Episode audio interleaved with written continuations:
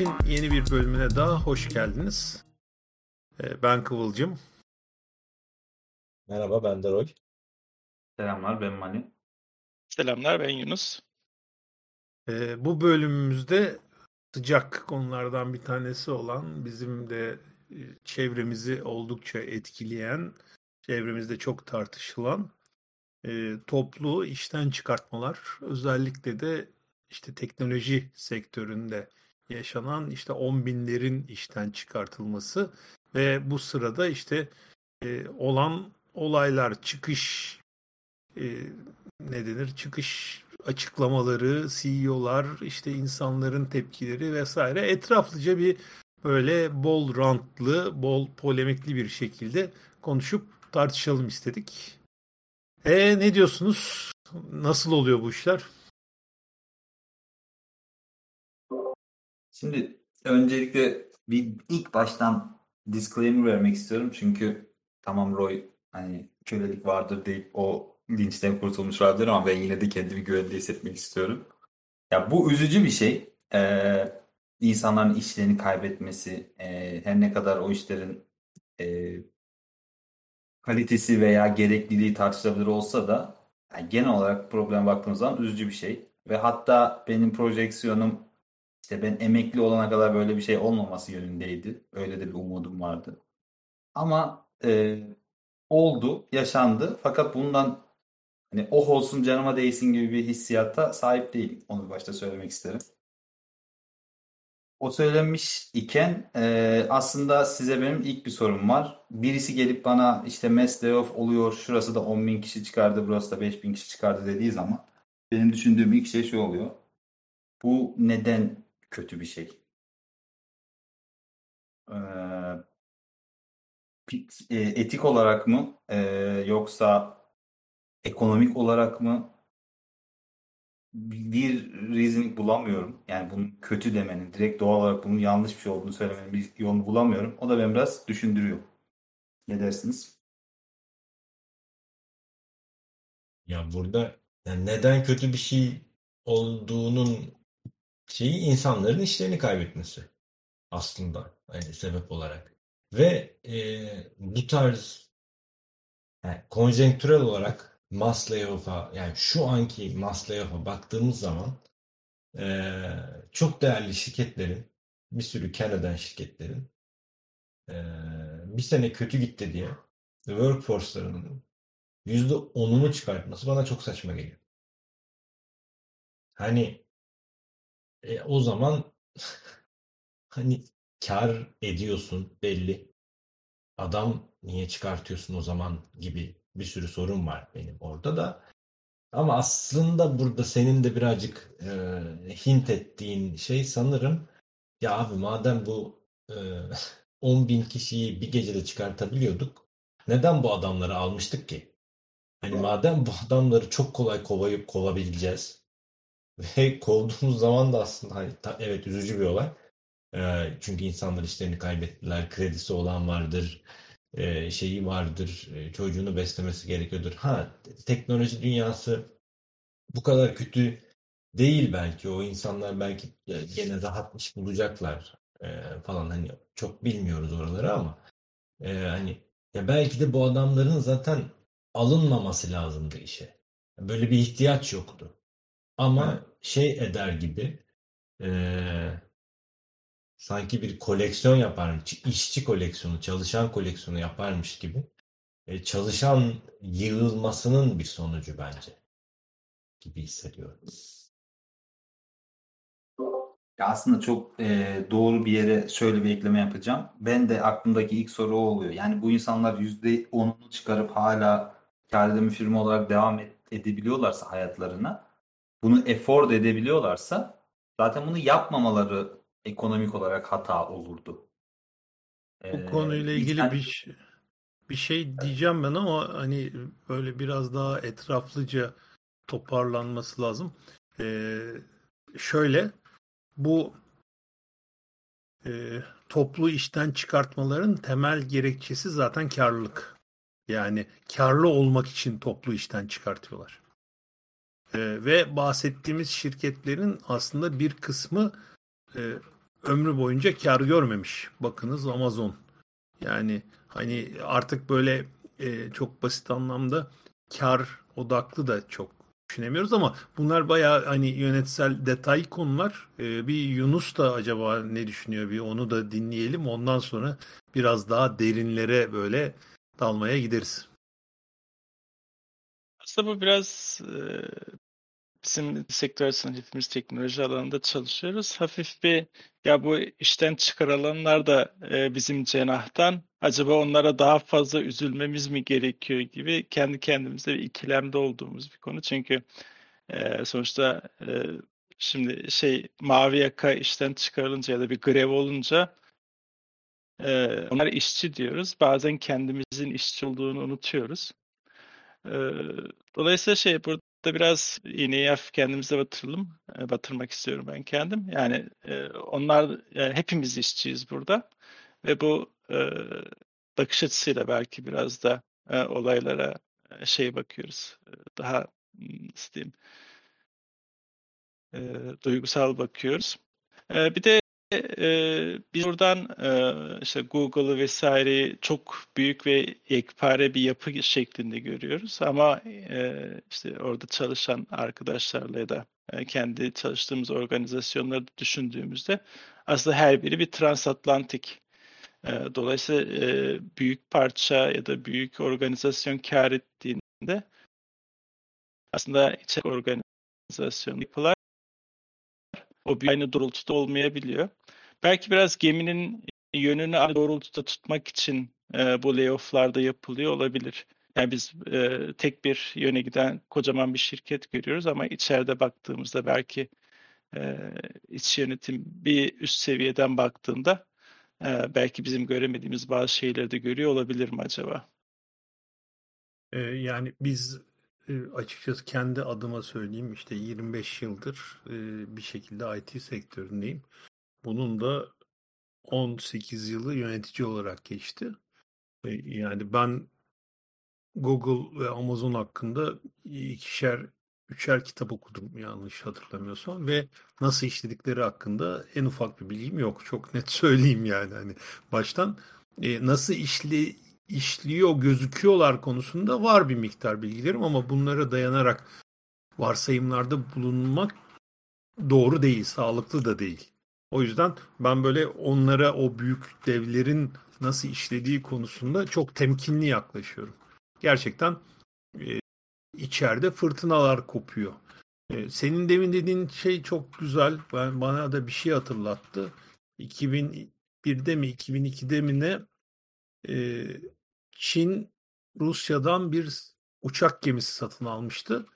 E, Varna mı, Vagna mı ne öyle bir gemi ve e, motorları filan sökülmüş, demilitarize edilmiş halde, silahlarından arındırılmış bir halde e, Boğaz'dan geçiyordu. O geçişi izlemeye Kuru Çeşme'ye gitmiştik. E, çok ilginç bir görüntü vardı. E, dünyanın en güçlü 3 römorkörü e, bunu çekiyorlardı. O koskocaman senin trans işte transatlantik dediğin gibi o gemiyi çekiyorlardı ama nasıl çekiyorlardı? Bir tanesi nükleerdi zaten şeylerin, römorkörlerin. Böyle çok garip. E, iki tanesi bir yöne çekiyordu, biri ters yöne çekiyordu.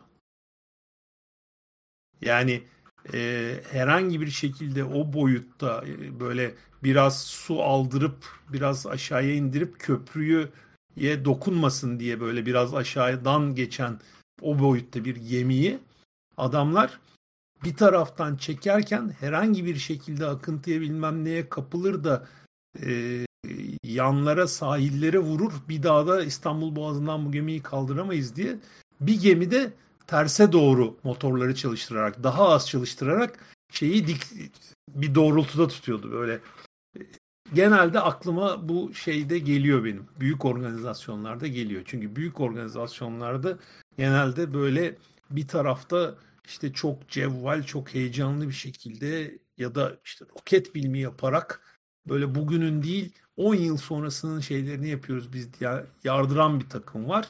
Bir de abartmayın abartmayın para kazanmamız lazım diyen bir takım var. Bunlar bir miktar birbirlerini dengeliyorlar ve zaman zaman e, biri öne çıkıyor, zaman zaman biri öne çıkıyor. Ama e, o gerginliğin olması da çok sağlıklı bir yapı. E, Mali'nin söylediğine bir küçük e, şey sorusuna bir küçük cevap vermek istiyorum.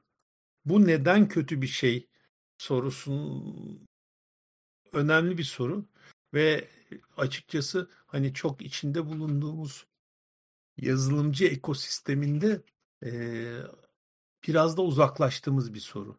E, Roy bir miktar söyledi aslında ama bu şundan dolayı kötü bir şey. Hani bir sürü aile aktif olarak zarar görüyor. Neden aktif olarak zarar görüyor? Çünkü dünya üstünde hani bankada düzenli hesabı olan ve orada işte en azından bir 6 ay geçinecek parası olan insan miktarı oldukça az. Ve birçok insan borçla e, yaşıyor. Yani borçla yaşıyor derken ayın sonunu getiremiyor böyle getiremeyen de çok kişi var ama getiremeyenleri daha kastetmiyorum. İşte evini almış, arabasını almış ama bunları işte mortgage'la, leasingle almış. Devamlı bunların taksitini ödüyor ve bu taksidi ödemek zaten nefeslerini kesiyor birçok kişinin ve işsiz kaldığında da ben bunları satayım, idare edeyim bir süre diyemiyorsun. Çünkü orada o imkanın çok fazla yok. Bir de hani Amerikan rüyası malum.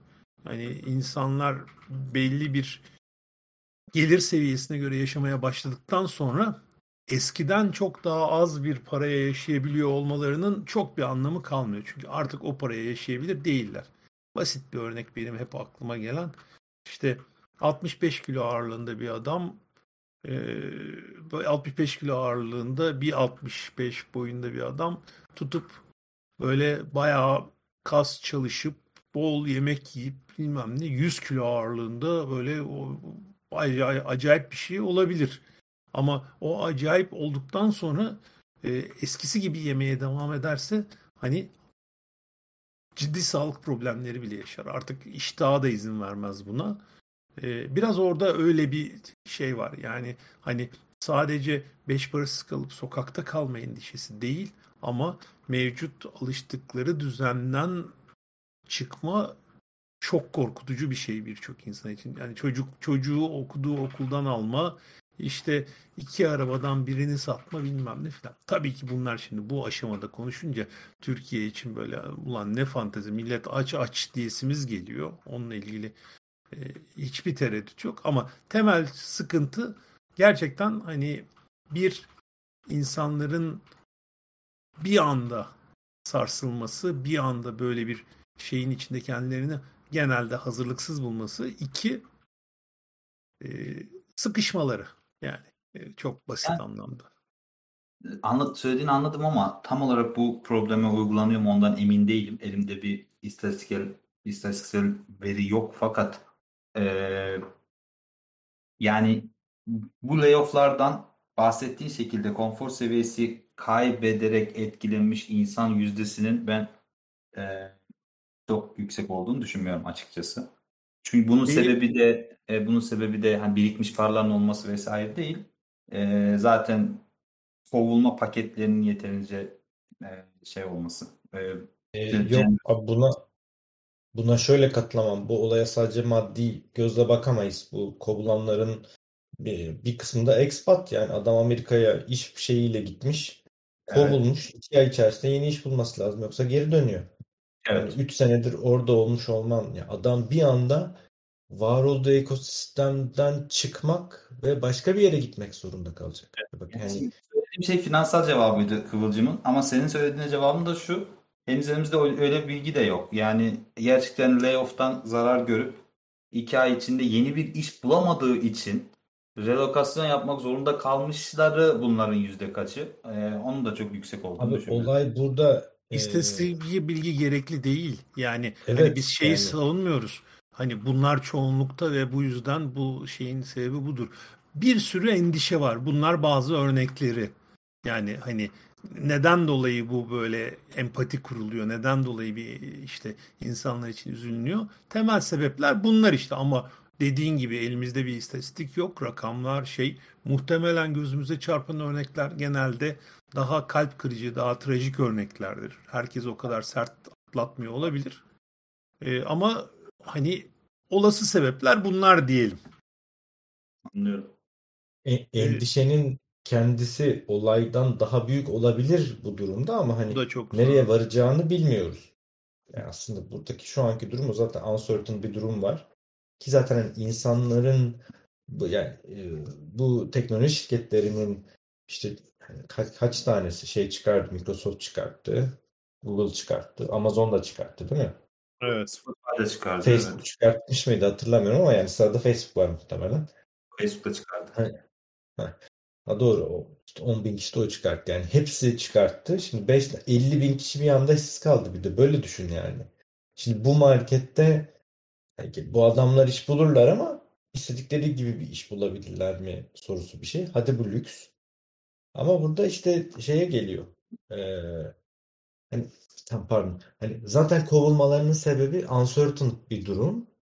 Hani biz bu şirketin ne olacağını bilmiyoruz. Devam edebilmemiz için bu adamları kovacağız. Kovmamız gerekiyor diyor. Hani Google'ın ne olacağını bilmiyoruz sorusu ayrı konu tabii de. Ee, şey sonra bir de bu insanları böyle bir durumdayken bırakıp ulan şirketler ne olacaklarını bilmiyorlar. E benim de şimdi işim yok. Ben nasıl bir şey bulacağım endişesi e, tatsız bir şey yani.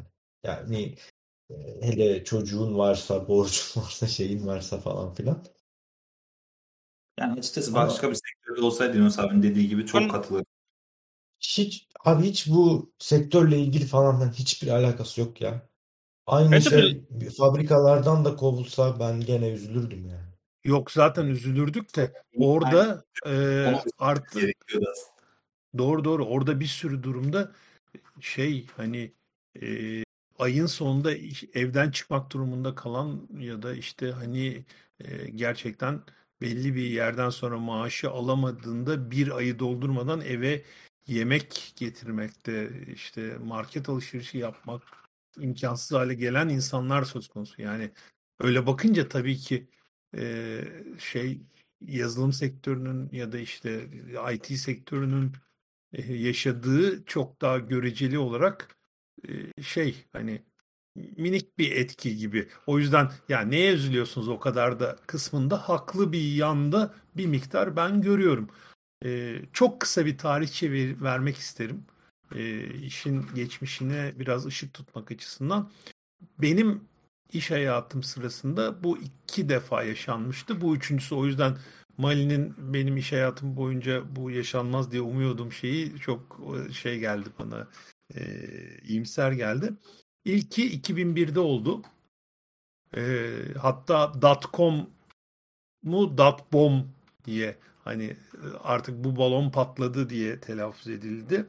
2001'deki e, şafahat diyeyim yani lüks keyif bugünkünden fazlaydı. Onu çok net söyleyebilirim. Hani bugün gerçekten çok inanılmaz paralar alınıyor bilmem ne gibi geliyor ya ekspatlar işte beş haneli aylık maaşlar bilmem ne falan. Onun, o zamanlar bunlar fasafisoydu.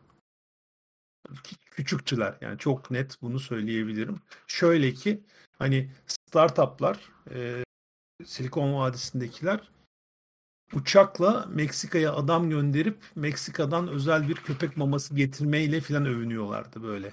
Kendi şirket blog demeyeyim de işte o zamanlarki şirket sayfalarında işte biz bu kadar iyiyiz falan diye şey yapıyorlardı. Bununla övünen şirketin CEO'su 2001 Kasım'ında Kaliforniya'da anne babasının evine yerleşti. Bodrum'da yaşamaya başladı yani. Hani bu kadar büyük bir uç. Sonra e, internet beklentilerin çok üstünde büyüdü ve hani 2001'deki şişkinlik bir anda unutuldu. Bazıları bunu söylemeye çalıştılar. Bakın bir kez yaptık bu hatayı bir daha yapmayalım. Abartmayalım mevzuları hani biraz daha sağlam gidelim falan diye. O diyenlerin hepsi geride kaldı. E, yatırımcılar işte özellikle bu Amerika'nın savaş ekonomisi bilmem ne onun etkileri sayesinde e, çok ciddi paralar döndü ortalıkta ve yatırımcılar bu parayı yatıracaklar bir yere. Döndüler, dolaştılar. Neyse ha biz güvenli olanlardan başlayalım yine teknolojiye yatırım yapalım dediler. Daha sonra 2008'de mortgage krizi geldi. Mortgage krizi geldiğinde e, biraz değişik oldu işte. İnsanlar evlerini kaybettiler ve e, işte bu ev derivatifleri, evlerin mortgage'ları üzerine vesaire yapılmış derivatif fonlar, hedge fonlara bağlı emekliliklerini kaybettiler filan. O böyle bir infial yarattı. Gerçekten çok sarsıcı oldu. Ee, işte Amerika'da Barack Obama şey açıklaması yaptı. Yani böyle bir rezilliği nasıl yaptığınızı anlayamıyorum. Şu an e, ha, halk e, işte şeylerle tırpanlarla halk, halkın elindeki tırpanlarla sizin aranızda bir tek ben varım sizi ben koruyorum dedi banka yöneticilerine. Böyle ve orada işte kurtarmak için aman bunlar batmasın bilmem ne yine fonlar açıklandı. Bir şeyler oldu. Batacak kurtaralım bunu denilen bankalar milyon dolar yine şey verdiler. E, bonus verdiler, prim verdiler. Fakat orada çok ilginç bir şey oldu. Ben önceki seferde bunu yaşamamıştım. Orada gördüm. Bütün üst düzey göz önündeki e, iş dergileri, siteleri de defalarca sayfa sayfa ya biz zaten çok fazla adam işe almıştık. Şirketler çok fena şişmişti. Bak neredeyse %30'unu attık adamların. Hala işler dönüyor, her şey yolunda. Demek ki biz çok şişkolamışız. Enron skandalının da etkisi var tabii bunun içinde. Biz çok şişkolamışız. Bir daha yemin billah böyle şişkolamayacağız diye açıklamalar yaptılar CEO'lar. Lean olacağız. İşte mutlaka insan kaynağı haklarına kontrollü yaklaşacağız. İşte delirmiş gibi adam almayacağız işte falan. Ve bugün buraya geldik. Yani bu benim kısa iş hayatımda bile e, üçüncü gerçekleşişi ve her seferinde çok benzer şeyler telaffuz ediyor. Bu perspektiften bakarak Yunus mesela ne diyorsun? E, bu konuda e, benim demek istediğim e, asıl konu şu. E, birincisi ben yaklaşık işte 20. yıla yaklaşıyorum iş hayatımda. Bir zaman e, böyle layoff'a maruz kalmadım. E, belki Türkiye'nin e, durumundandır. E, son iki yıldır yurt dışındayım. E, ama burada e, empati yapmaya çalıştığımda e, en kötü durum herhalde muhtemelen ya ben bir işe yaramıyor muyum hissi, useless, işe yaramaz hissi e, çok kötü olabilir. Çünkü e, düşünsenize mesela işten çıkarılmışsınız ama aynı şirket bir taraftan bin tane iş ilanı var. Yani size şirket dolaylı yoldan şunu diyor. Yani sen bu bin pozisyonun bir tanesine bile layık değilsin. Seni gönderdim ee, ve seni bir daha görmek istemiyorum gibi. Yani hani biz her kendi aramızdaki sohbetlerde her zaman deriz ya hepimiz Excel'de bir satırız. İnsana Excel olduğunu anımsatan böyle insan e, kimliğinden çıkarıp sadece işte oradaki ID e, veri tabandaki bir ID'siyle eşleştirildi. O his insan için biraz kötü olabilir. Tabii işin e, biraz şey kısmı da var, maddi kısmı da var. E, genelde işte bizim bu teknoloji dünyasında çalışan e, kesim genelde işte sınıf atlamaya çalışan kesimler işte. E, dolayısıyla şey e, genelde arka tarafta ciddi bir birikimleri olmayan e, dolayısıyla buradaki maddi kırılganlıklara daha e, açık, daha vulnerable bir şekilde e, maruz kalabilen insanlar. E, bir de beyaz yaka, mavi yaka ben çok ayrımını yapmak istemiyorum ama en azından konseptsel olarak söylemek istediğimde genelde mavi yakalarda şöyle bir durum oluyor. Mesela e, genelde fabrika kapanıyor.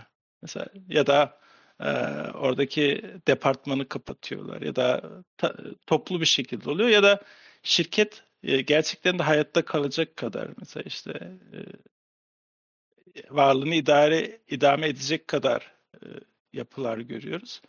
Ama bir taraftan bakıyorsunuz evet %10'unu çıkardı ama 5 milyar dolar da kar ediyor. Yani burada şeyi hissediyorsunuz. Ha, yöneticinin alacağı bonus e, bizim maaşımızdan daha önemliymiş. Çünkü onun KPI'nin, onun hedefini tutturması e, benim evimi geçindir, geçindirmemden daha önemliymiş gibi biraz hafif kapitalizmin de böyle e, kötü tarafını bize anımsatan bir şey. E, biraz da şey bununla ilgili çok güzel Türk atasözleri var da burada söylemek istemiyorum. E, ama e, bazı kişilerin de işte yemeği yedikten sonra da sofrayı toplaması gerekiyor. Ee, işte o sofrayı toplama kısmına kalmak kötü olabilir yani onu biraz empati yapmaya çalıştığımda kötü oldu. Yani hepimiz yedik de sofrayı niye ben kaldırıyorum? Herkes bir elinde bari tatlımı bitirseydim gibi bir durum olabilir yani. Ama bu dediğinle ilgili bence sıkıntı olan şey şu. E, bu e, işten çıkarmalarla ilgili e, şeylerin e, işte CEO'ların verdiği demeçler abi en büyük sorun.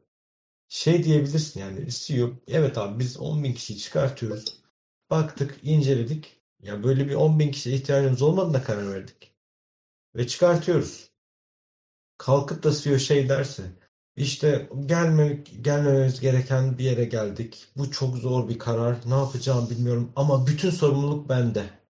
Ben de ben de suç benim özür dilerim hepinizi işten çıkartıyorum. E sen niye koltuğunda oturmaya devam ediyorsun o zaman? Ya bugün Madem bir tane suç bu kadar senin, madem bu kadar sorumlu sensin, niye istifa Bence- etmiyorsun?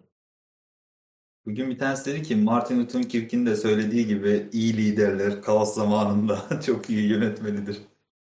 Ya Ya gerçek o zaten özür diledi zaten sonra. Abi şu- şöyle bir şey var. Yani bu dediğine ben çok katılmıyorum. Bir kısmına katılmıyorum en azından. Orada biz şeyi yanlış anlıyoruz. Ee, y- yeni nesil yöneticiler, yeni nesil tayfa diyor ki tüm sorumluluk bende. Biz bunu anlıyoruz ki abi o zaman sen bedel ödeyeceksin. Mantık onu getiriyor. Yani hani sorumluluk sendeyse bedelini ödersin. Ee, fakat bir bedelini kime öder? İki bu bedeli ödemek e, bizim sandığımız şey mi? Bu ikisi oldukça kritik. Ee, bedeli kime öder? Bedeli e, doğal olarak yönetim kuruluna öder. Çalışanlarına ödemez. Yani e, maalesef ki böyle. Diyecek bir şey yok. Çünkü onun hesap verdiği yer orası. Ben bunun hesabını vereceğim telaffuz etmez ama bedel yani bu sorumluluk bana aittir demek bunun işareti. E, bunu bunu bir kenara koyuyoruz. İkincisi o adamın işi bırakması belki de şirket için olabilecek en kötü şeylerden biri. Yani evet kesinlikle bir hata yapmış. Belki yönetim kurulunun tamamı yapmış o hatayı. Belki hata olarak bile yapmamışlar. Göz göre göre yapmışlar. Bunun olası sonuçları bunlardır diyerek ama yapmışlar. Ve sonra şu an şirketin olduğu yerde tamam abi biz seni uçurduk. Hadi bakalım yeni bir tane CEO bulacağız. Onunla buradan bu hengameden çıkacağız. Zaten yeni bir tane CEO da tam bu ekspertizle, tam bu yetkinlikle kenarda bekliyordu zaten. ısıtıyorduk onu.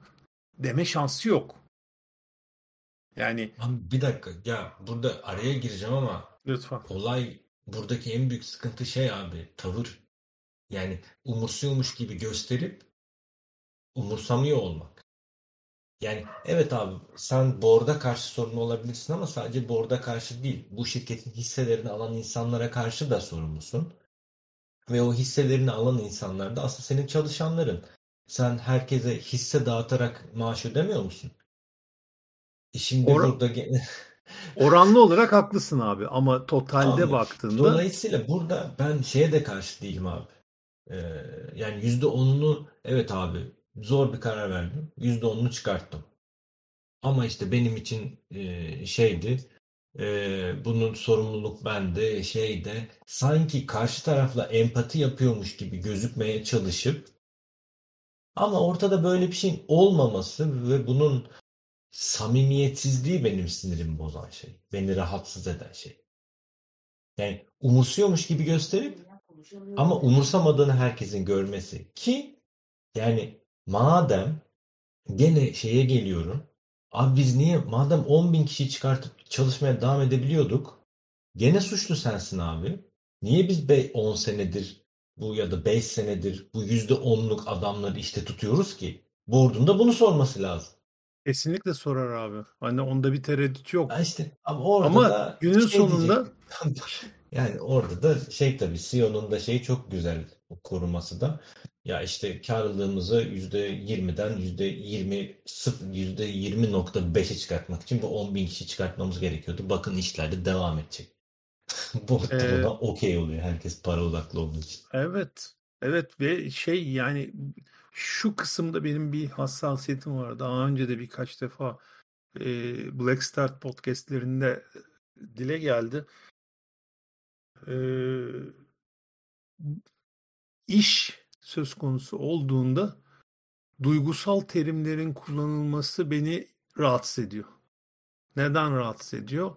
İşte çünkü ım, kendi şeyimde, kendi hakimiyet alanımda, kendi ilişkilerimde ben mümkün olduğu kadar e, insani değerlerime uymaya çalışıyorum. Ama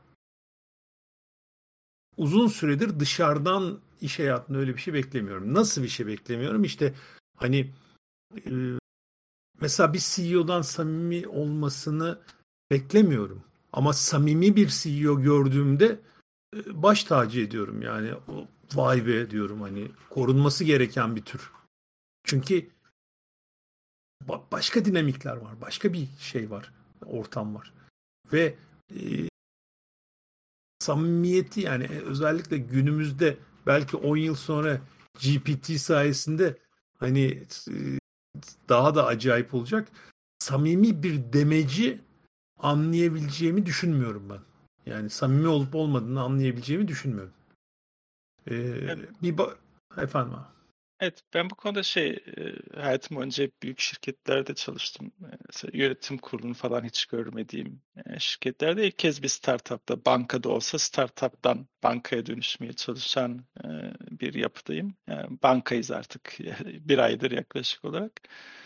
E, Bu board'un CEO etkisini işte görece küçük ve aynı katta olmamızdan dolayı net bir şekilde hissedebiliyorum yani o CEO üzerindeki baskıyı. E, muhtemelen e, büyük organizasyonlarda yine hala bu baskı var mı? Çok emin değilim ama e, şeyi net olarak gördüm hayatımda ilk kez. CEO'nun da üzerinde gerçekten de belli hedef baskıları, belli başarı baskıları var. E, ve e, konuyu hafif bir dağıtacağım ama e, bizim Türkiye'de şöyle bir sermaye deyince insanın aklına ya da benim aklıma şu gelirdi. E, sermayeyi ilk duyma şeklim işte bir mahallede büyüdüyseniz sermaye dediğiniz şey bir kişinin emekli olup e, emeklilik ikramiyesiyle açtığı küçük bir işletme. Dolayısıyla sermaye tatlı bir kelimeymiş gibi geliyor. Aslında o e, kitaplardaki sermayenin karşılığı, o kar baskısı, o e, kar etme amacı, tek amacın o olmasını e, muhtemelen board CEO'ya çok ciddi bir şekilde hissettiriyor bazı anlarda. E, ve duygusallığa da yer e, kalmıyor durumlarda. Yani o baskı var mı dedin ya. e, o baskı var mı?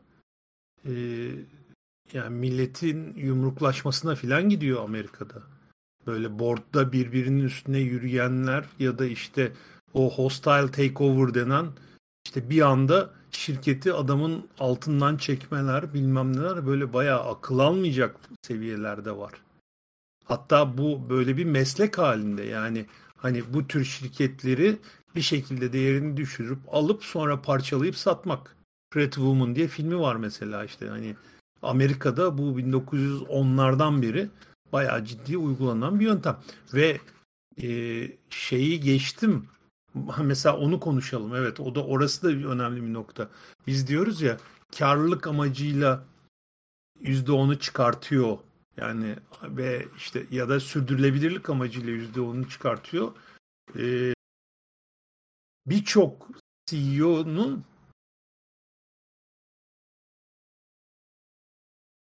I still have what it takes mesajı aslında o.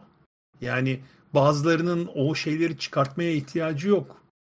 Şu anki örneklerinden bahsetmiyorum ama birçok durumda CEO'nun yönetim kuruluna karşı ben yumuşamadım arkadaş ben adamın gözünün yaşına bakmam. Bak çat diye çıkartırım adamları koyarım kapının önüne. Yeter ki bu şirket doğru düzgün yürüsün. Ben bu disipline sahibim. Gevşemedim. Boşu boşuna para yedirmiyorum kimseye.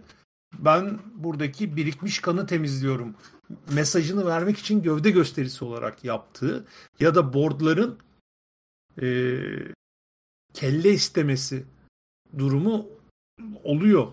Yani hani ama işte onlarda çok nadiren CEO'nun kellesi gidiyor. Şeye geri dönersek Roy'un söylediği çok güzel bir şey vardı işte o mesajlar böyle üstüne tüy dikmelik gerçekten.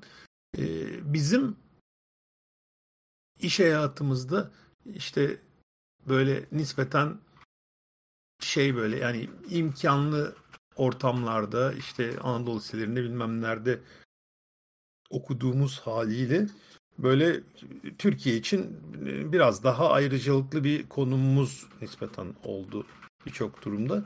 Yani öyle diyebiliriz. Ve böyle hal böyleyken işte beyaz yaka olarak kendimizi görüyoruz ve aslında Yunus'un dediği gibi mavi yakayız. Ama bir de pembe yakalar var ve mor yakalar var. Yani bunlar pek dile gelmiyor. Yani e, çalışanı ister canavar gibi bir üniversiteden mezun pırıl pırıl bir genç olsun ister işte başka bir şeyler başka bir yerlerden mezun birileri olsun ne kadar çalışmayla ne kadar yetkinlikle bir yere gelirsen gel böyle hor gören e, yani abi işte ne bu maraba bunlarda ya filan diyen bir güruh da var. Ve onların taraftan bakınca yani ne oluyor ki yani ne tantana yapıyorsunuz siz ya siz ne işte ya bugün gidersiniz yarın başkası gelir gibi bir dünyada söz konusu.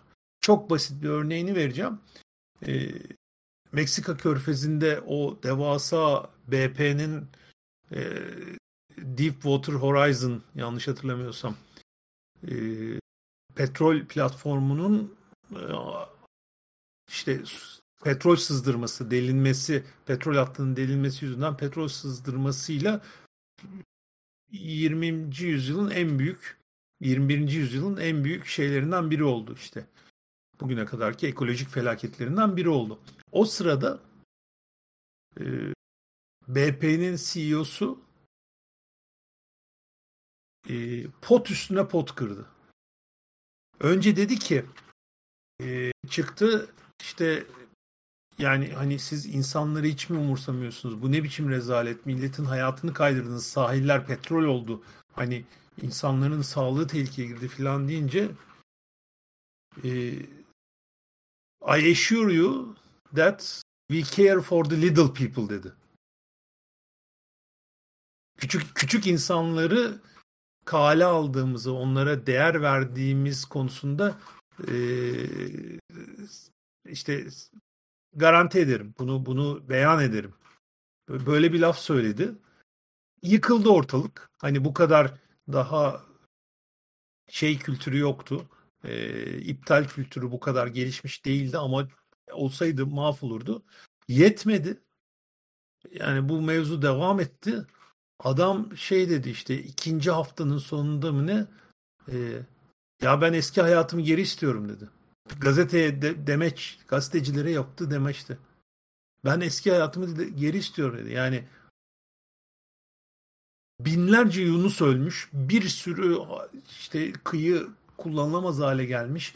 Yani ekolojik zarar tarihin en büyüklerinden biri diye geçiyor. Adam diyor ki huzurum kalmadı, keyfim kalmadı ben hayatımı geri istiyorum. Sonra kovdular adam. Yani hani kovdukları da oluyor ama o kadar saçma sapan şeyler söylemeleri ve o kadar aptalca işler yapmaları gerekiyor ki adam diyor ki ya bu adamdan bana zaten hayır gelmez. Ben hem kovayım hem de şey yapayım hani bir taraftan da PR olmuş oluyor ama altını çizmek istediğim nokta şu zaten çok uzattım. Bizi insan olarak görmüyor onlar. Yani Excel satırı olarak da görmüyorlar Yunus'un dediği gibi. Yunus çok iyimser yaklaşıyor. Hiç Excel satırı falan değil. Excel'de bir satırdaki toplamdaki bir rakam. Orada yazıyor ki 16.716. O 16.716'nın biri sensin. Biri benim. Öyle öyle görüyorlar. Her bir satır bir Excel olsa iyi iyi yine o nispeten şey demek, bireysellik demek. Ee, o işte üst düzey böyle görüyor ve dolayısıyla pot üstüne pot kırıyor işte çıkartıyor bilmem kaç bin kişiyi sonra diyor ki Martin Luther, Martin Luther King de demişti ki liderin hası zaten böyle zamanlarda belli olur. Böyle utanmadan bunu söylüyor kadın böyle nasıl bir delirdiyse artık. Yani e, o yüzden biz aşağıdan bakınca bize böyle yok artık filan dedirtiyor ama oradan gördüklerinde hiç böyle bir şeyin farkında bile değiller. Neyse çok uzattım. Ee, peki bu biz bir şirket değiliz, aileyiz muhabbetine bir yorumunuz var mı? Hani madem aileyiz niye bizi sokağa atıyorsunuz? Ne oluyoruz falan gibi. O konular beni çok heyecanlandırıyor. Ne dersiniz? Onu artık yiyen kalmadı herhalde diye tahmin Ya ediyorum. sen cevabı cevabı da verdin zaten yani abi zaten şirket duygusal olarak bakmıyor ki sana. Yani bunu hepimiz üç aşağı beş yukarı biliyorduk tabii ki de. Yani şirket sonuçta dediğin gibi e, duygusallık üzerine kurulan bir şey değil. Ve şey yani biz bir aileyiz de benim gene benim dediğim rahatsız olduğum konu yani.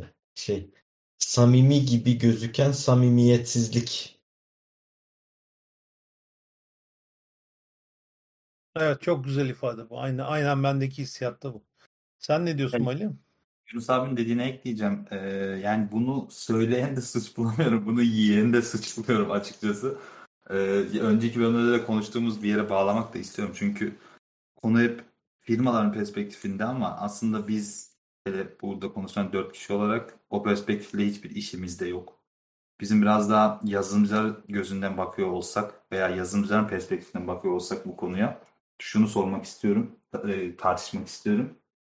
Yani bir önceki bölümde sağduyudan bahsettik. Yazılım sektöründe bazı şeylerin eksikliğinden, bazı mentalitelerin zararından bahsettik. Benim aklıma gelen ilk soru bu e, hiringlerin, e, bu layoff'ların açıklandığı zaman bunun bizim bahsettiğimiz yazılımcı personasında, yazılımcıların ortak kültüründe nasıl etkileri olacağı. Mesela insanlar daha sağduyulu hale gelecek mi? Daha e, bu tür yalanlara karnı tok bir hale yok biz aileyiz veya işte biz burada bir şey başarmaya çalışıyoruz değil de kendilerinin bir esnaf olduğunu zamanları karşılığında para satın aldıklarını eee anlamalarına yardımcı, ol- yardımcı olacak mı? Bu sorular bana çok heyecanlı geliyor. Bu konuda e, daha önce bir kavram konuşmuştuk e, kendi aramızda. Podcast'ini yapmamıştık ama e, tech washing diye bir e, kavram uydurmuştum ben. Normalde bazı işler var. Bunu normal bir firma yapsa e, işte yerin dibine sokarız ama teknoloji firması yaptığında ya bu adamlar biliyorlardır, bir bildikleri vardır. Ondan dolayı kesin bir, iyi bir şey bildik vardır deyip bir mazur görme durumu böyle beynimizde canlanıyor. Ee, insanlarda canlanıyor. Şu an çünkü e, biliyorsunuz e, dünyada şöyle bir konsept var. E, Elon Musk rüzgarı var. E, o da teknolojiyle geliyor. Ha, dolayısıyla Elon Musk teknoloji, Elon Musk ne yaptığını biliyor. Yaptığı için zengin olmuş teknoloji. O zaman e, işte bu tarz teknoloji firmaları ne yaptığını biliyor. E, aslında onların da bazı noktalarda plansız, programsız, e, göz boyamak için hatta e, yeri geliyor frauda varan e, davranışların da olduğunu e, bir şekilde unutmamamız gerekiyor. Yani aslında e, bir şirketin teknoloji şirketi olması onu e, diğer tüm e, business, iş hayatından ayırmıyor kesinlikle. Onlar da aynen e, diğer e, firmaların yaptıkları pislikleri, vergiden kaçınma, arkadan dolanma e, şeyi yapıyorlar. Bu konuda e, dediğine tekrar döneyim. Ben ciddi bir kırılma beklemiyorum bizim yazılımcı mindsetinde aslında. Çünkü bu ilkinin bir yani yani Türkiye'de bu yazılımcı sektörünün işte bu göz önüne gelmesi, Twitter'da peydahlanmaları, e, ben bilirimci e, yapıları muhtemelen o tayfanın gördüğü ilk e, toplu layoff bu. Yani dolayısıyla ilkinin bir kaza olduğunu, e, bir daha böyle bir şeyin yaşanmayacağını ve her şeyin aynen bunun bir e, rastgele bir olay olduğunu düşünüyorlardır. Dolayısıyla ben e, kısa vadede yani ikinci daha büyük bir dalga, resesyon ve benzeri bir şey gelmeden yani en azından büyük birkaç şirket batmadan işte Roket İnternet'in Türkiye'den çıkması gibi öyle büyük bir olay olmadan e, ülkedeki yazılımcılar açısından Abi bir dakika ya. e, Roket bir internetin. Türkiye'den çıktığını bizi dinleyen kaç kişi hatırlıyor abi? Onun etkisi ne oldu ki? İşte onu diyorum yani. Onun etkisi şey şu- Hiçbir şey yani Ee, hiçbir etkisi olmayacak bence yani. Şöyle abi, onu şu anda burada hatırlayan gerçekten çok kişi olmayabilir. O, o zaman yer gök inledi. Çok net söyleyeyim. Abi işte peki değişti mi abi insanların bak ya şeyi Değişmez boş verin ki bu roket arada. roket interneti boş verin Met Global örneğine gidelim yani. Met Global yok. Met Global'e bence gitmeyelim. Met Global'in bambaşka bir durumu var. Roket İnternet bile bile lades yapan bir firmaydı. Ve yani millet böyle abi iki katı, iki buçuk katı maaş veriyor. Hadi gidelim. Bilmem. Oğlum onların operasyon hep bir acayip yani. Üç ay sonra sokağa koymayacak. Boş ver oğlum. Üç kat maaş alıyoruz bilmem ne filan falan diye gidip telef oldular. Ve yani hani Ya. ben mesela Mali'nin demin dediği kısımda ben gerçekten hani bir sürü insanın kontrpiyede kaldığını, kötü duruma düştüğünü düşünüyorum. Roket internet mevzunda hepsi beter olsun abi. Hiçbir diyecek lafım yok. Yani bile bile göz göre göre birkaçıyla konuştum da hani benim şirketimden ayrılıyor anlamında değil. Başka başka şirketler. Ya böyle bir şey yapacağız ne dersin? Ya onun hani alak adamlar hep yapmışlar. Yani karşıdan karşıya geçirir misin beni diyen yılan işte. Kaplumbağanın üstünde. Sonra kaplumbağayı ısırıyor. Kaplumbağa diyor ya niye ısırdın biz ikimiz de öleceğiz. Yılan diyor ben yılanım biliyorsun. Orada da aynı hikaye söz konusu ve bile bile söylüyor. Burada çok acayip bir şey var. Hani benim nacizane şeyim tespitim. Ee, sağduyu çok önemli nokta ama sağduyuyu geçtim. Ben Türkiye'deki birçok yazılımcı arkadaşın hani ısrarla yazılımcı diyoruz. Ben IT'ye çekmeye çalışıyorum ama yapamayacağım bunu. Yazılımcı arkadaşın iş hayatının temel kurallarını dahi bilmediklerine adım gibi eminim. Yani adama İşte bu- diyorsun ki Hayır çıksa da bu tür bir eee, ne bileyim bir anlam anlayış yüklense bu arkadaşlara umarım Evet. çıkar. Umarım çıkar ama hani acımadı ki acımadı ki diye dolaşan salaklar var ortalıkta abi. Yani adama diyorsun ki abi sizin şirketin kapatılacağı konuşuluyor. Yok abi öyle bir şey. Nerede kapatılıyor ya biz bilmem ne falan filan. Allah Allah yanlış duyduk herhalde diyorsun. İki ay önce. Ondan sonra pazartesi günü şirket kapatılıyor. Anam anam kaldım ben ortada diyor. Oğlum iki ay önce söyledik ya sana sizin şirket kapatılıyor diye piyasada konuşuluyor. Abi ben ne ilgi ben onunla ilgilenmem abi ben yazılımcıyım. Piyasa ne konuşuyormuş bilmiyorum. Lan gerizekalı. O zaman kalıyorsun ortada. Ya ne kalacağım abi ben şimdi remote'dan bir yer ayarlarım. Benim kanka Live Jasmine'de çalışıyor. Ben giderim oraya şey yaparım falan. Yani eğer acımadı ki acımadı ki demezlerse haklısın. Bundan ders çıkar. Ama ya kuyruğu titretmemek ya millete kötü duruma düştüğünü, Türkiye'de çünkü kötü duruma düşmekten daha kötüsü kötü duruma düştüğünün bilinmesi. Yani böyle bir acayip bir durumumuz da var. O yüzden hiç şey yapmadan dik durmaya çalışıyorlar. Hani belki kendilerini de ayakta tutmaya çalışıyorlar. Bir hayatta kalma çabası da vardır içinde ama kimle konuşsam abi boş ver ya ben remote'dan zaten şey yaparım. Kankalar bizim Amsterdam'da oraya gitmeyi düşünüyor. Allah bolundan versin yani hiçbir şey yok. Umarım da ama başlarının bunun, içerisine bakarlar. ya bunun zaten e, teknoloji sektöründeki e, turn rate'in fazla olması da alakası var abi. Yani senin roket örneğine geri dönecek olursam hani abi insanları iki buçuk katı maaşla alıp sonra gönderdiler. Ama bu sadece Türkiye'de rokette olan bir şey değil ki. Yani benim ajans kültürü dediğim ben ajans kültürü diyorum hani dijital ajans bunu yapar zaten. Sezonluk Doğru, yazılımcı doğru. alır. Haklısın. 3 Aynen ay öyle. çalıştırır, proje bitince kovar.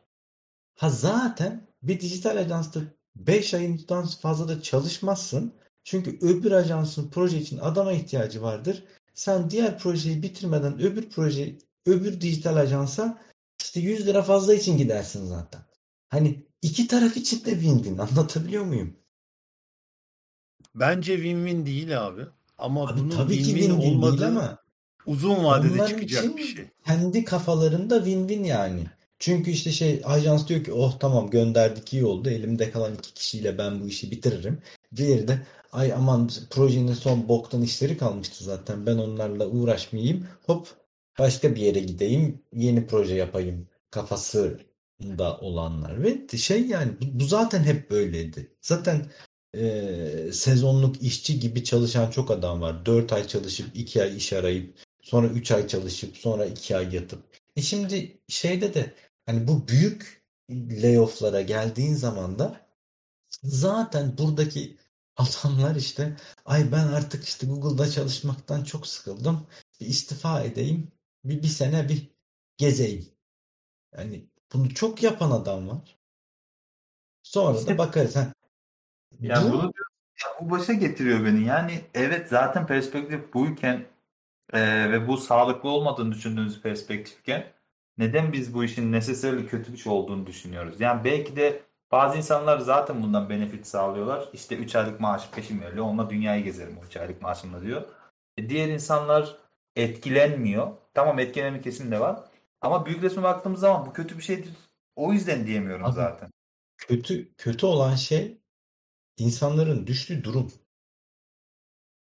Yani ya Yani burada hemfikiriz değil mi yani? Çünkü borcu olan olabilir, çocuğu olan olabilir. Hani bu insan çünkü herkes de benim bahsettiğim gibi değil abi. Gerçekten ends meet o peşinde olan da çok insan var. Öyle sürekli olarak işini değiştiremeyen insanlar da var.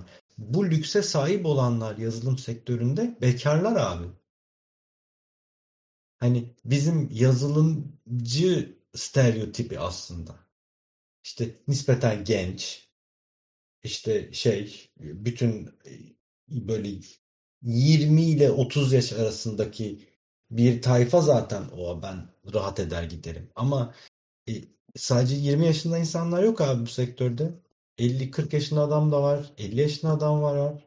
Bir çocuğu olan, iki çocuğu olan, bakması gereken insanlar olan şeyler var. Bunlar bu kadar çok iş değiştirmiyorlar zaten. Diğer tayfa bu kadar çok iş değiştiriyor. Daha bunu afford edebilen, onların kovulması onların hayatında çok bir şey değiştirmiyor olabilir ama diğerlerinin kovulması bir sıkıntı yani.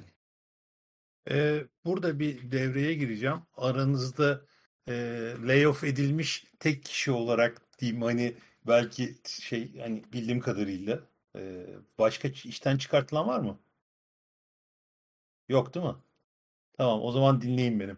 E, tam 2001 krizinde e, iksirin de işte patlaması bilmem ne yüzünden benim çalıştığım şirket Türkiye'nin en büyük entegratörlerinden birinin outsource firması.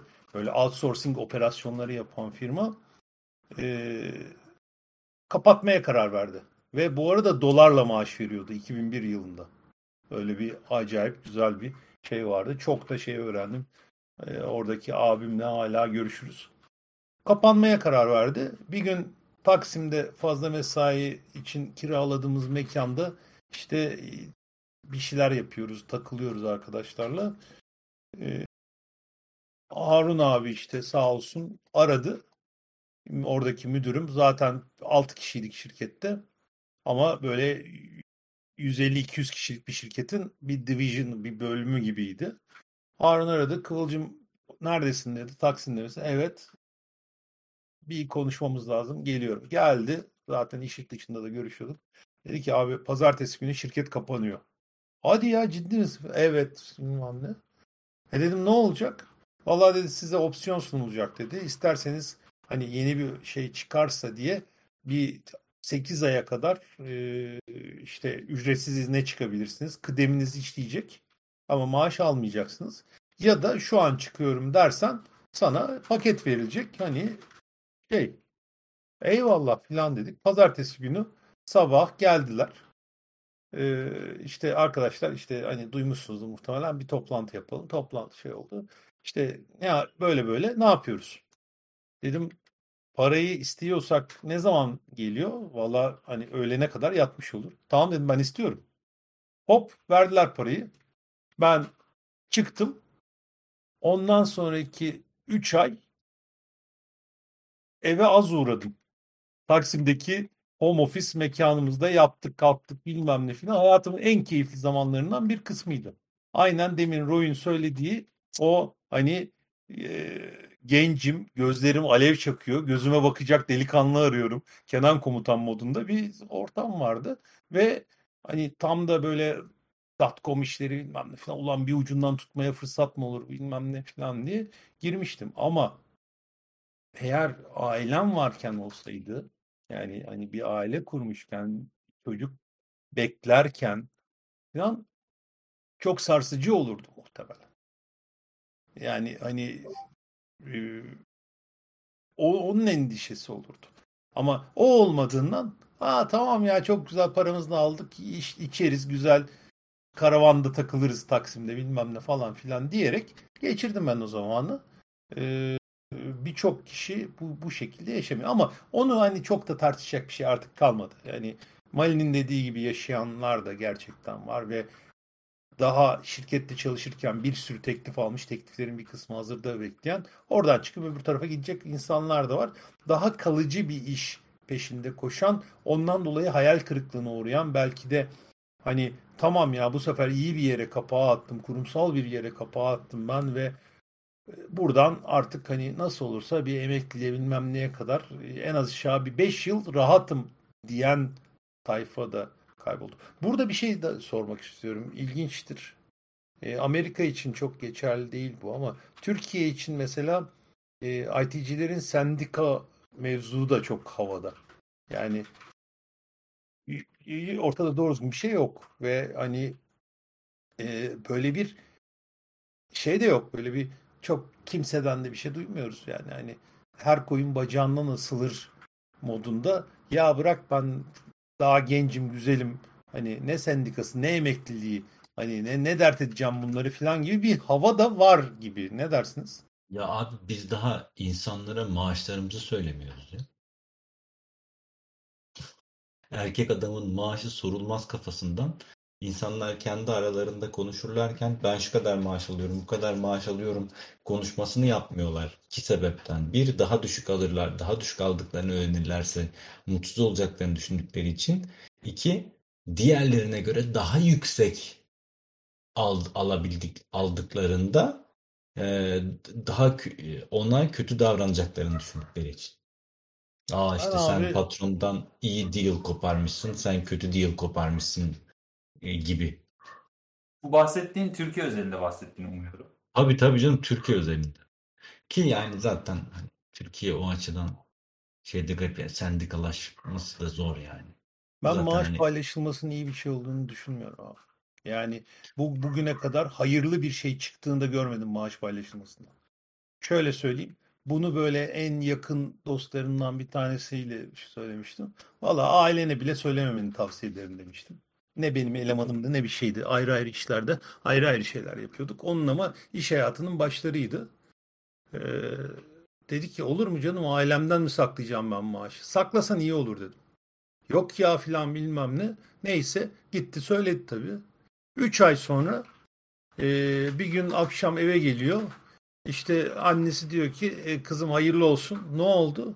İşte işte biz şurada ev aldık. Hayırdır ya ikiniz de emekli maaşıyla ne ev aldınız? Ya o kadar para alıyorsun işte sen de yarısını ödersin. Ya maaşının yarısını versen bize gani gani yeter. Hiç şeye falan girmiyorum. Hani aynı işi yapan peer'ların rekabette olduğun insanlar yüksek maaş, alçak maaş falan oralarda da zaten bir sürü gereksiz arıza var ama onlara hiç girmiyorum. Bu kadar basit bir şeyde bile al başına belayı. Geldi bana dedi ki sen çok haklıymışsın hiç ben maaşımı niye söyledim ki zaten bilmiyorum hani övülmek istedim herhalde.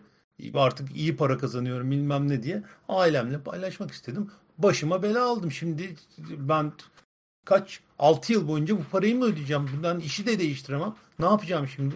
diye geldi. Al başına belayı. Yani bilmiyorum bu örneğin ben asla doğru bulamadım. Çünkü yani Ben de yani orada ailenin bir sıkıntısı varmış yani. Maaş sorun Fark maaş et- söylemek değil yani. Fark etmez ki abi. Sen ailene bir- söyleme o zaman. Ha, buna da okeyim. Ailene söylememenin de peer'ına söylememenin aynı şey olduğunu veya peer'ına söylemenin ailene söylemekten doğal olarak daha kötü bir şey olduğu varsayımı da yanlış benim.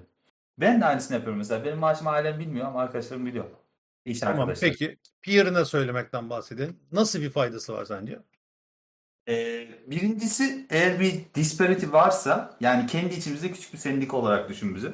Eğer bir eşitsizlik varsa Nasıl bir Ee, eşitlik abi? e, benzer tecrübelerde benzer e, maaş almasını beklediğimiz iki insan benzer maaş almıyorsa birisi abuse ediliyor demektir. Ben abi yıllardır bu sektörde çalışıyorum.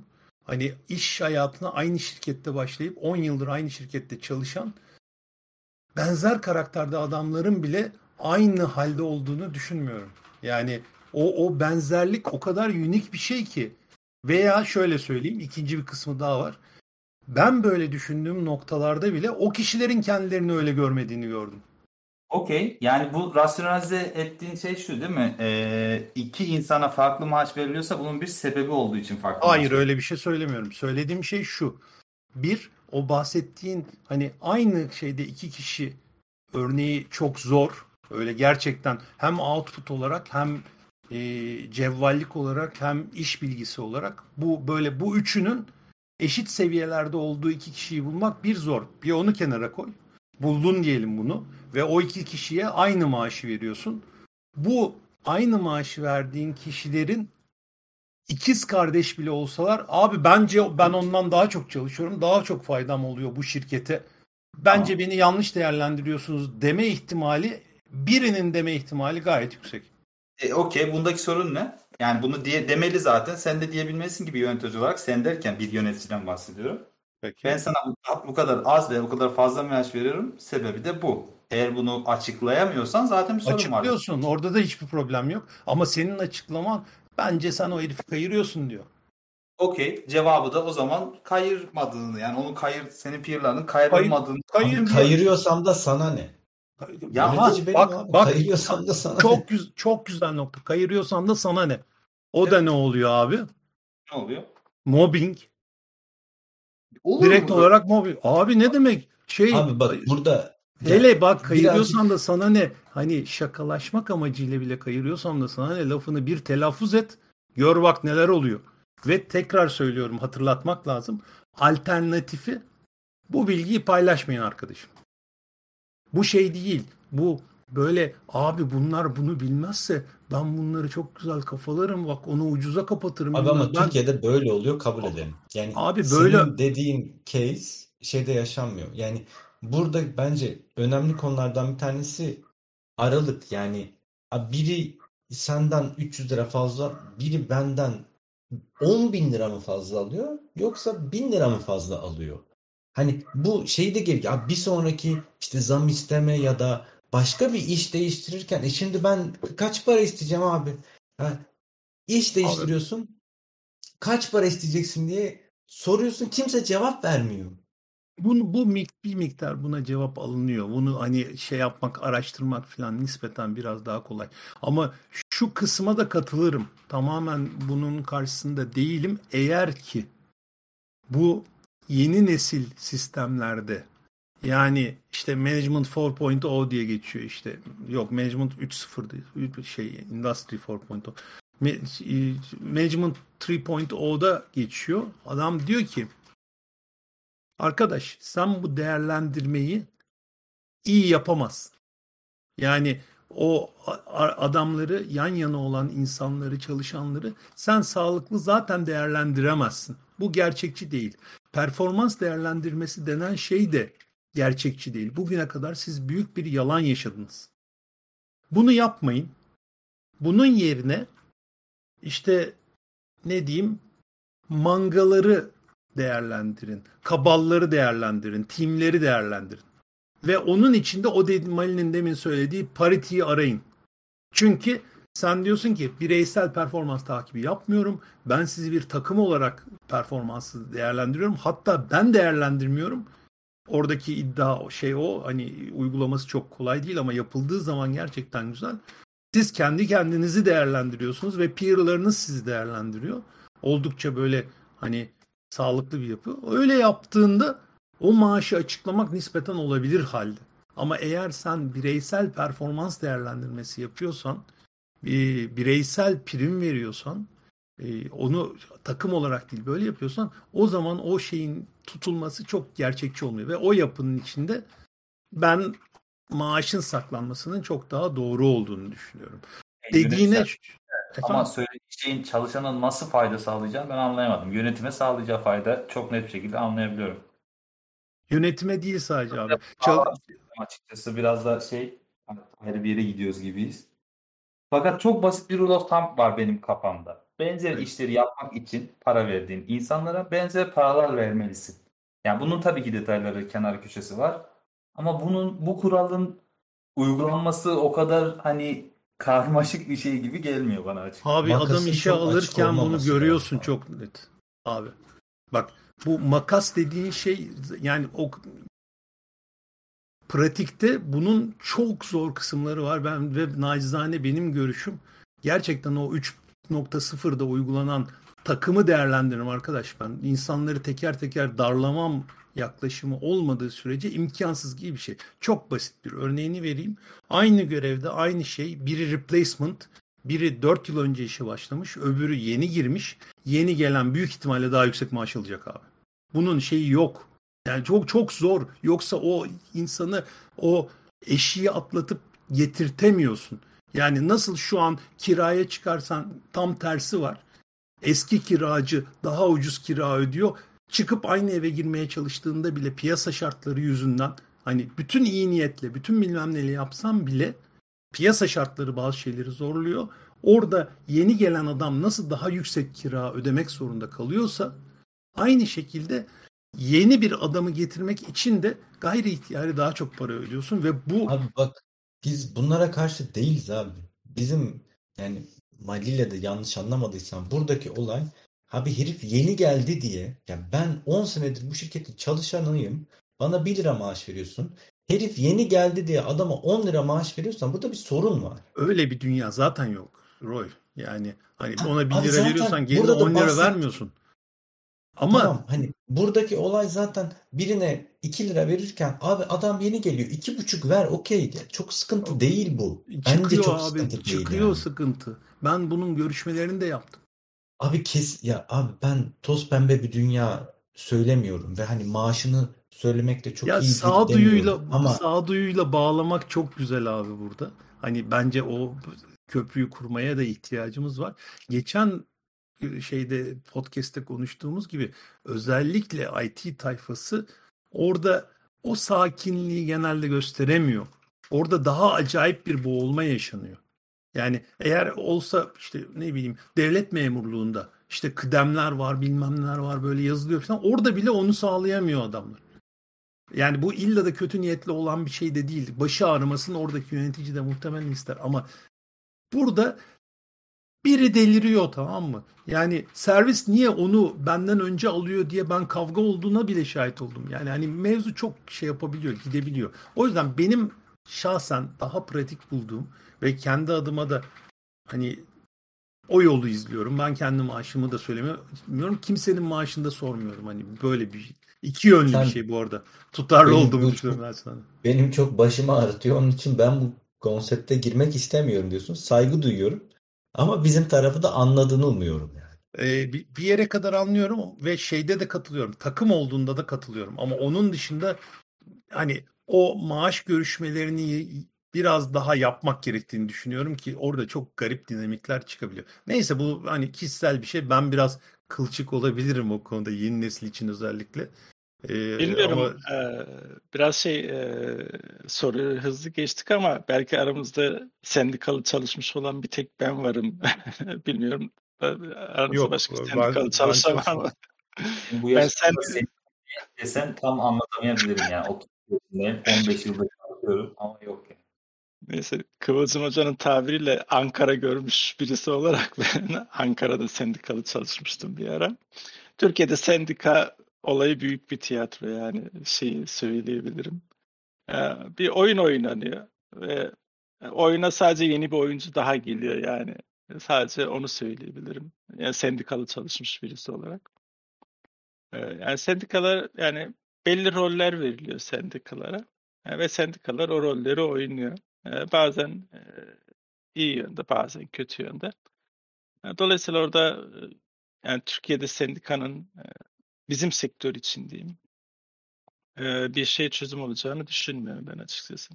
Abi iyi de Eyvallah. Türkiye'de sendika çalışmıyor diye komple sendika şeyini silmenin bir anlamı yok yani burada. Yok, yok öyle bir şey demiyorum. Sadece Türkiye'de çalışmadığını söylüyorum. Ee, sendikanın e, sendika konusundan maaş konusuna gideceğim. Ben e, yine bir hayatımda bir kez yaptığım bir olay. Bir toplu işe alımlı bir yere girmiştim. Bir şirkete girmiştim. Türkiye'nin en büyüklerinden. Yani işte Diyorsun 1500... ki sadece toplu işten çıkarma değil, toplu alım da var. toplu alım da var. evet, 1500 kişi mi ne başlamıştık benim ilk e, kurumsal iş yerim diyeyim. E, 1500 kişi başladık. İşte, işte bazısı yeni mezun, işte ben işte birkaç yıllık tecrübeli. Ve hepimiz aynı maaşı veriyorlar. Herkes herkesin maaşını biliyor. İki yıl geçti hepimiz aynı maaş alıyoruz. Üç yıl geçti hepimiz aynı. Ben işten ayrılana kadar o 1500 kişinin arasından sıyrılamadım. Yani o, kadar kötü bir durum ki o. Yani 1500 yani Excel'de bir satırız olayı bile güzel geliyor yani şimdi Excel'de bir satır olmak yani şimdi aynı anda da selam çakalım birey, bireysellik açısından e, bireycilik açısından şey e, o bile bazen güzel hissettiriyor. Yani herkese aynı maaş verilmesi, aynı yan haklar, aynı şey ve hiçbir şekilde o, o gruptan silinmek. Yani tek çözüm benim o şirketten ayrılmamdı. O şekilde yapabildim. Dolayısıyla ben e, ikisinin arasında bir çözümün olması gerektiğini düşünüyorum. Yani e, insanlara e, belli bir aralıkta, mesela çalıştığım bir şirket o aralığı belirliyordu. O çok güzel bir şeydi. Herkes birbirinin maaş aralığını biliyordu ama ne maaş aldığını bilmiyordu. En azından kendisinin şeyi biliyordu. O aralığın altına mı yakın, üstüne mi yakın? Onu biliyordu. Böylece bu e,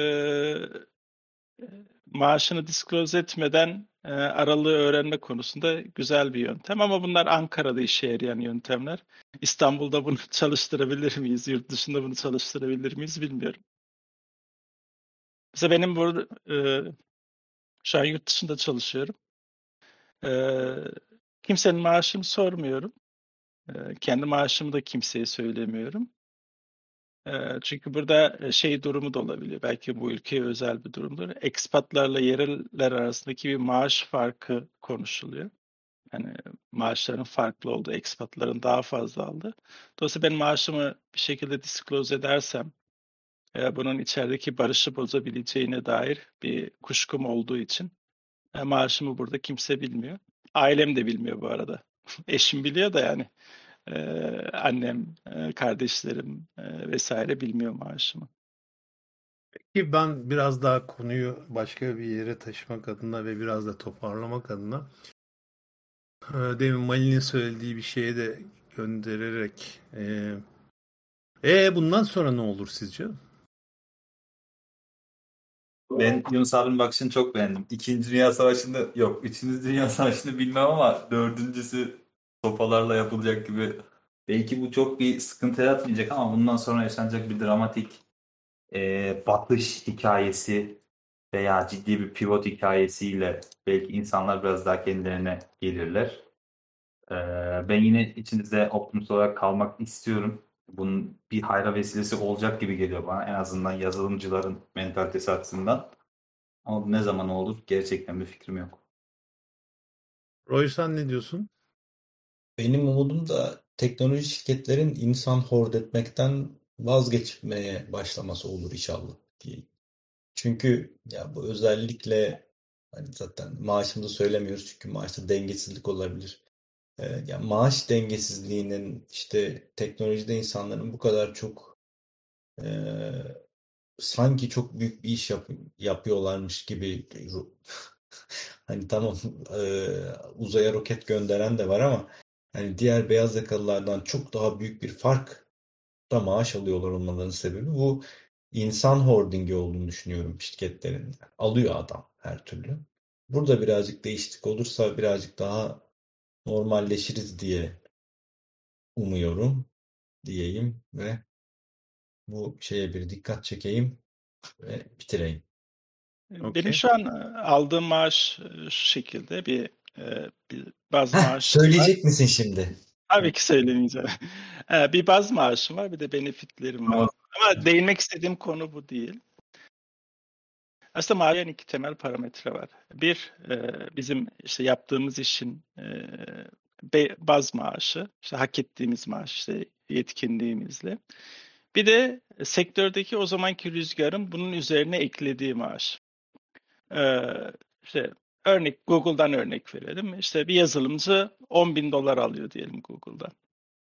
E, Peki gerçekten de e, o işin ederi 10 bin dolar mı? Yoksa o işin ederi 4 bin dolar artı 6 bin dolar e, o anki rekabetten, o anki işte e, tek bubble'dan mı geliyor? Yazılımcıların biraz bunu düşünmesi gerekiyor. Yani sadece yazılımcıların değil, IT'cilerin. E, Dolayısıyla e, bu şekilde bu mindsetle kendi maaşlarını e, çünkü emeğini satıyorsun sonuçta ve onun değerini biliyorsun aslında. E, itiraf etmesek de emeğimizin değerini biliyoruz. E, onun değerini bilip biraz e, kendimizi ona göre hazırlamamız lazım. Evet, şu an bir rüzgar var. İşte ben fintech rüzgarındayım. Bazı insanlar AI rüzgarında. Ben fintech'te siber güvenliği birleştirdim. İki rüzgar üst üste geldi. Bir yelkenli atladım. Uygun bir hızla gidiyorum. Ama o rüzgar durduğunda o yelkenli batmayacak şekilde yelkenlimin şeyini bilmem lazım.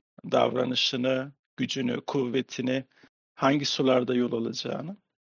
Dolayısıyla teknoloji sektöründe çalışan bizler olarak bu kendi baz maaşımız, sektörün o anki rüzgarın eklediği maaşı e, biraz birbirinden ayırıp e, ona göre yol almak bence e, bizi daha sağlıklı bir kafayla çalışmaya itecek. Çünkü e, roket internete döndüğümüz e, örnek verme sebebim oydu aslında Kıvılcım Hocam da iyi anlattı. Ya bir alırken üç aldın. Yani senin ederin mi üçtü, emeğin ederi senin demeyeyim. Emeğin ederi mi yoksa emeğin ederi birdi, o rüzgarda artı iki miydi? İşte bunu biraz kendimize sorduğumuzda aslında e, daha huzurlu, daha kendimizle barışık, daha ayağa yasa, yere basan iş hayatı geçirmiş oluruz diye düşünüyorum. Ee, Çok güzel. Ben de bir küçük toparlayayım. Ee, bu tür konularla ilgili konuşurken böyle veya işte zaman zaman tavsiye verirken çok sık şeyle karşılaşıyorum ben. Özellikle genç arkadaşlardan işte ya senin tuzun kuru tabii senin için söylemesi kolay. Böyle beni de düşündürtüyor. Yani hani kimseden bir miras kalmadı bilmem ne. İyi bir eğitim aldım. Onun dışında öyle çok bir parasal bir de- destek görmedim. E, acaba tuzum kuru olduğu için mi böyle düşünüyorum? Böyle düşündüğüm için mi tuzum kuru diye bir şey var tavuk yumurta yumurta tavuk emin olamıyorum. Böyle bir du- durumum var. Bu yüzden söyleyeceğim aynı hani biraz pembe totoluluk gibi gelebilir bazılarına. Ee, uzun vadede bence asıl düşünülmesi gereken şey başka. Geçenlerde bir yerde bir şey okuyordum. Ee, çok basit bir şey söylüyor. Hani günün sonunda hepimizin yaptığı hayallerimizin peşinde koşmak diyor. Dedi böyle. Hayallerimizin peşinde koşmayı da bold yapmış. İngilizce bir makale. Durdum böyle bir. Dedim benim hayalim ne? Yani pandemide mi oldu, başka bir zaman mı oldu bilmiyorum ama benim hayalim ne? Böyle bir, bir böyle bir afalladım. Sonra böyle o ara bir şey girdi şey ama bir, bir kaldı bu böyle. Çok ilginç bir şey oldu. İş yerindeyim. Arkadaşlardan bir tanesi işte sömestr tatili olduğu için oğlunu şeye getirmiş. E, işe getirmiş. Böyle o 10 yaşında zıpkın gibi bir oğlan. Böyle çok şen şakrak. Geldi. Böyle biraz bir konuştuk, tanıştık bilmem ne filan. Ondan sonra gitti geldi. Arada bir uğruyor. Kıvılcım abi diyor bir şey söylüyor filan. Sonra geldi. Kıvılcım abi dedi. Efendim dedim. Senin hayalin ne ya? Sen ne olmak istiyorsun dedi. Böyle bir ben önceki lafı da zaten sindirememişim. Bir afalladım. Valla Egemen dedim. Eski bir yani birkaç yıl önce bir oyun firmasının başına geçmek böyle ya da çok geniş bir işte IT ekibinin başına geçip büyük büyük işler yapmak böyle gerçekten tamam abi benim şeyim bu kapasitem bu demekti hayalim. Ama şimdi bilmiyorum dedim ya yani hani birkaç yıldır hiç aklıma gelmemişti bu konu. Hayalim ne bilmiyorum dedim. Oyun güzel ya dedi. de, eyvallah dedim. Ben de öyle bir şeyim var falan. Bence yaparsın sen onu ya dedi. Gitti. Ee, hani benim için etkileyici bir şeydi. Biraz izi kaldı. O yüzden burada anlatmak istedim ama gerçekten bir hani bütün mevzunun içinde eğer çok ciddi finansal sıkıntı içinde değilseniz ve gerçekten yarınızdan endişe etmiyorsanız ki Türkiye'de çok zor bu ama bahsettiğimiz işten çıkartmaların büyük bir kısmı yurt dışında. Eğer böyleyseniz bir hayaliniz ne bir kontrol edin veya hayaliniz orada duruyor mu? Ve benimki gitmiş işte yani pandemi sırasında oldu galiba. Çok da iyi emin de değilim ama gitmiş. Yani koyduğum yerde bulamadım ben o hayali. Ee, bence bu öbürlerinden biraz daha ön planda olması gereken bir şey deyip Mali çok pozitif yaklaşmışken ben de negatif gibi gözükebilecek bir şekilde yaklaşarak bitireyim. Ee, Teşekkürler abi. Aramızdaki yaş altın çizdiğin için. Ya, ya, ya, yaştan bahsetmemiştim ama neyse. Okey. Ee, şey e, çok keyifli bir sohbet oldu arkadaşlar. Çok teşekkürler. Ee, böyle hadi şöyle bir şey yapar mıyız deyip bir araya gelip podcast çekebilmemiz de çok takdire şayan. Ee, buradan çıkıp zaten Dota'ya gideceğiz muhtemelen. Ee, yeni bir podcast'te daha buluşmak, tekrar sohbet etmek üzere. Görüşmek üzere. Görüşmek üzere. Güzel.